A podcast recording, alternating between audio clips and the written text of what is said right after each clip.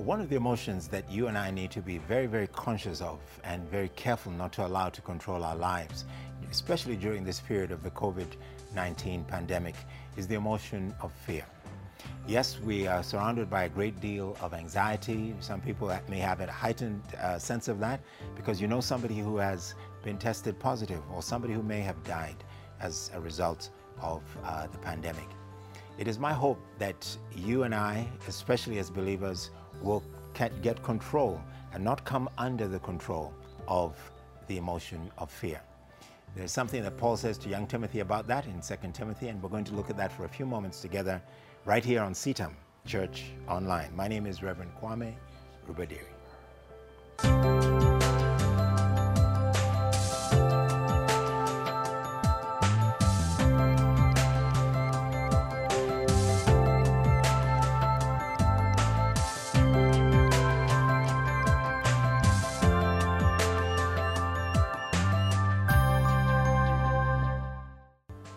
Paul writes to his young protege Timothy as he comes to the end of his life. Paul is in a quite a dangerous situation. He's imprisoned in Rome. He's waiting for a verdict from the emperor as to whether he should live or die. There are those who are supporters of Paul, they are followers of the Lord Jesus Christ, but they, of course, are surrounded by hostile forces uh, in the city of Rome and around the rest of the empire itself. They're afraid of their government. They're afraid of the powers that be at that time. And there are other fears. There are fears about how life would be like without Paul. How does one go on? How does the ministry of young Timothy continue without his uh, famous mentor and uh, the one who is considered a spiritual father to him? Fear is an emotion that cripples all those who allow it to take control. And Paul knew that as he was coming to the end of his life and Timothy was about to take over great responsibility, he would very often become a victim of fears. And he says to him in a verse which uh, is often quoted, but I think we need to get a good context for it, in uh, 2 Timothy uh, chapter 1 and verse 7. He says, For God has not given us a spirit of fear, but of power and of love and of a sound mind. A spirit of power, of love, and of a sound mind. Now, I believe that Paul was telling Timothy this because he knew that as Timothy took on greater responsibilities, he would be fearful, he would be reluctant to do so because he was so young. He would question himself and question his ability. Uh, he wouldn't be sure exactly how to handle it. He, he would be fearful of the authorities uh, persecuting him in the same way that they had persecuted his spiritual father, Paul. But Paul says to Timothy, don't be afraid. Don't allow fear to control your life because God has given us a more powerful experience. He's given us a spirit of power, a spirit of love, and a spirit of a sound mind. What you and I should be uh, allowing God to teach us and to develop within us as followers of the Lord Jesus Christ is a reliance on the power of God. COVID 19 or any other illness, any other pestilence or plague does not surprise God. It doesn't have power over God. God has the ability to deal with it, to heal from it, as He has done in many cases, as we've heard around the world.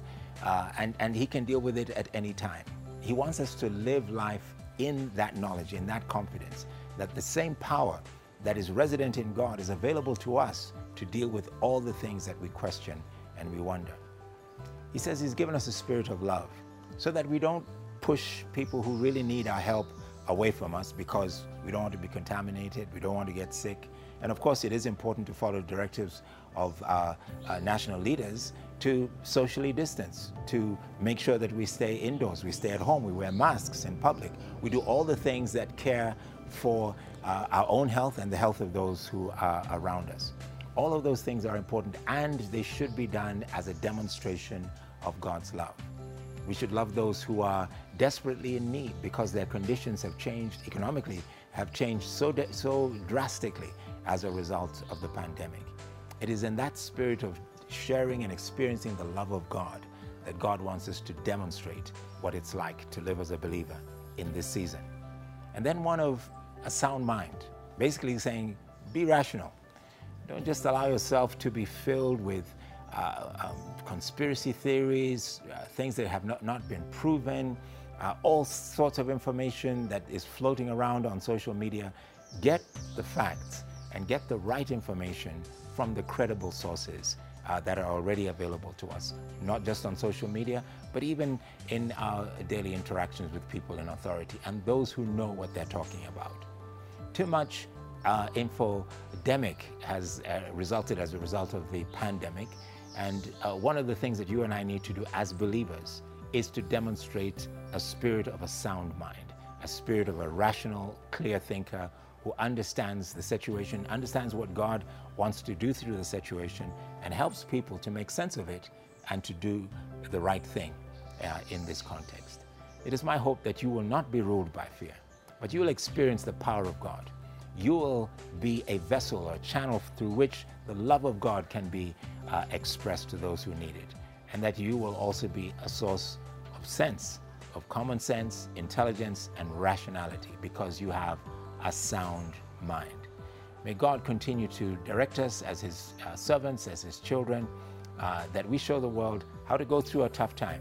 We show the world how, by the power and the love and the soundness of a godly mind, we can survive and thrive through this crisis. God bless you and thank you for being a part of CITAM Church Online.